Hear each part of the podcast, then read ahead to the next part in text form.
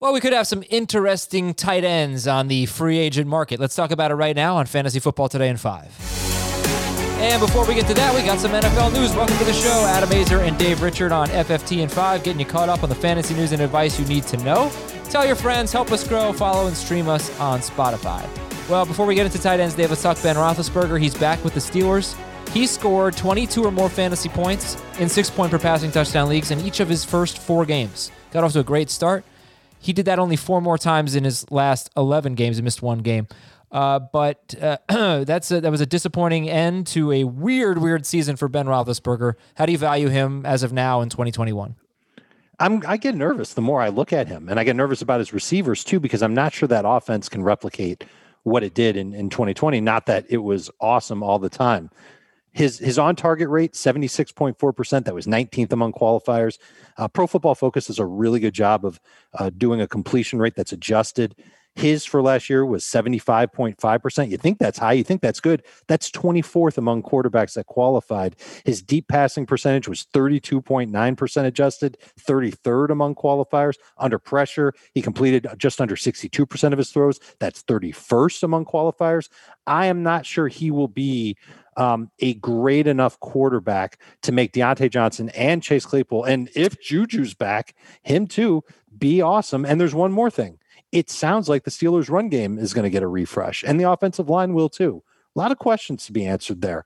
Getting a little nervous, some cold feet about the passing game in Pittsburgh. Okay, let's talk about free agent tight ends. Who's the best of the bunch?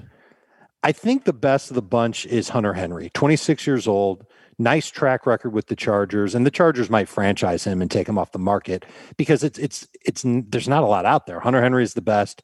Jonnu Smith is second best, and then you're talking about Gronk, but I don't think he's going anywhere but Tampa Bay. And then who's next after that? You could say Robert Tonyan, but he's a restricted free agent. You could look at Gerald Everett, Jared Cook, Kyle Rudolph. I mean, that's it. And there's not a ton in the draft either. So I wonder if there's going to be a big play for Hunter Henry and Jonnu Smith if they are not franchise tagged. But there there is a sense that both Henry and Jonnu Smith could get the tag and stay with their respective teams for one more year. What about Zach Ertz? He's not a free agent, but he's expected, I would say, to move on from Philadelphia. Do you think that's fair to say? Yeah, I mean the Eagles can save some money, almost five million on the cap if they do let him go, but they might be able to trade him. I wonder if there's a second trade in the works between the Eagles and the Colts that'll involve Zach Ertz. I think there's something left there uh, as long as he's in a spot where he is the number one tight end, he gets decent target volume and he doesn't get hurt. Is that asking too much? Maybe it is. He was, he's going to be somebody that people take in the late rounds, depending on where he goes on draft day. And he's one of maybe five tight ends that could change teams that are not scheduled to be free agents, but maybe they're a cap casualty. Maybe they get traded. Jimmy Graham, Bears can save a lot of money on him if they cut him. Ebron, the Steelers, it sounds like they're going to want to keep him but they would save six million on the cap if they do let him go. Tyler Higbee could save the Rams over five million on the cap if they let him go, and Jack Doyle could save the Colts four million. So maybe something that the Colts do is they acquire Zach Ertz, they cut Jack Doyle. They might even save some money on the salary cap in the process, and they bring their new quarterback a, a weapon that he's known for a while.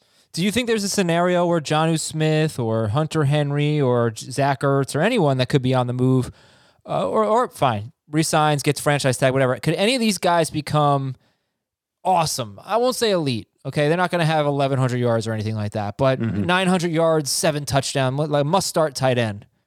I think Jonnu could get the equivalent of that because he was such a touchdown hog for the Titans. And if he goes to a team that throws more than the Titans, that would certainly give him a chance to get close to 900 yards if he's used as a premier type of tight end.